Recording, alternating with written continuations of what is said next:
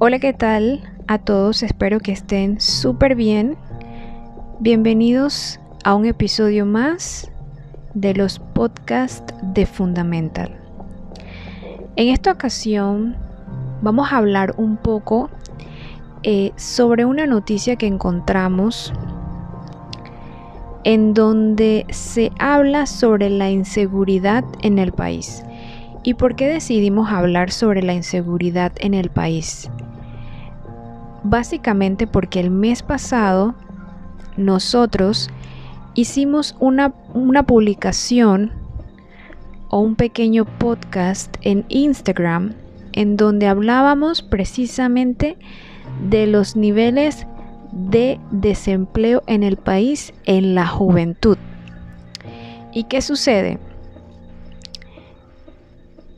En el periódico Panamá América encontramos una publicación en donde habla sobre la inseguridad en el país.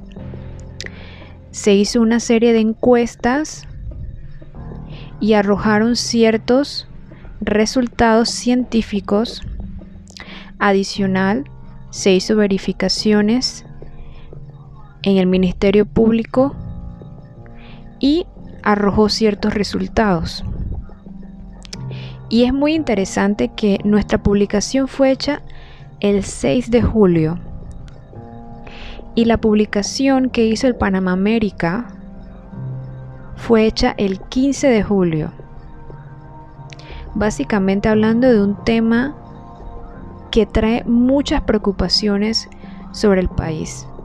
Porque hay un dicho que, que siempre utilizo donde digo que donde el hambre entra por la puerta de una casa, así mismo salen los delincuentes. Y para no alargar el tema, eh, el título que utilizó el Panamá América en esta noticia un poco científica dice la inseguridad arrecia en el país. El 63% de las personas encuestadas a nivel nacional dijeron que ellos han sentido un aumento en la delincuencia del país. Y viendo un poco eh, los resultados del Ministerio Público, se arrojó o se o dio como resultado que del primero de enero al 30 de junio, o sea, hace dos meses atrás, se han registrado 275 víctimas de homicidio a nivel nacional.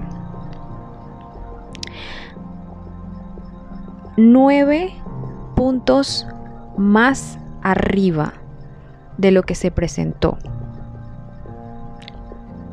anteriormente y en otros años.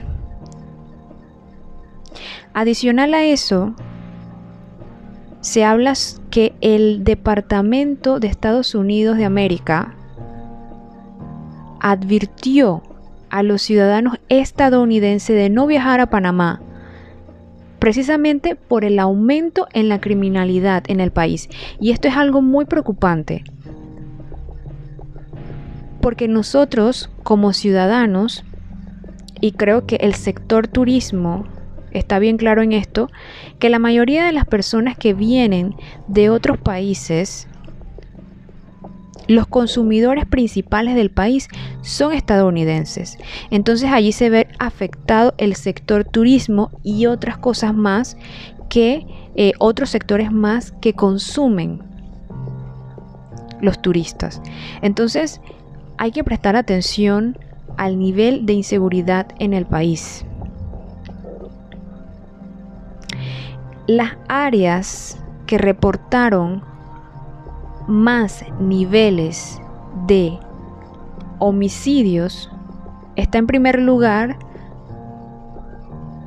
la provincia de Panamá con 82 homicidios, seguido la provincia de Colón con 61 y en tercer lugar San Miguelito con 51 y cuarto lugar Panamá Oeste, pero eso es hasta el mes de julio.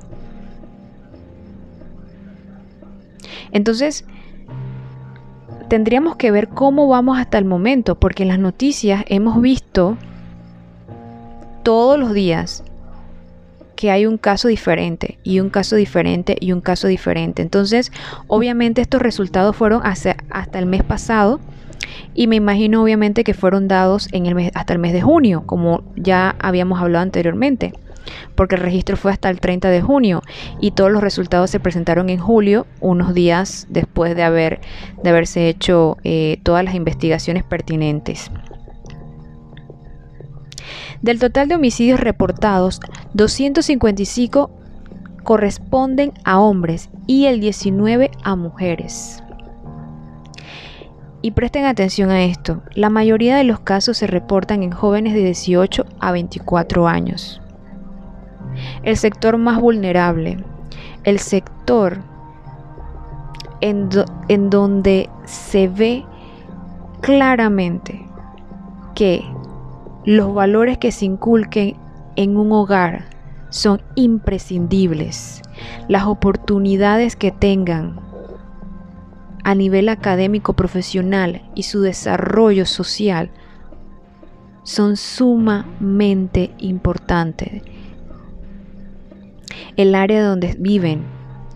Muchas personas creen que todo se basa en el hogar, pero hay un dicho que dice que hace falta un pueblo completo para, para criar un niño. Y es así, porque a pesar de que a veces vemos en las familias que el papá es policía y la mamá es maestra, pero el niño es un delincuente.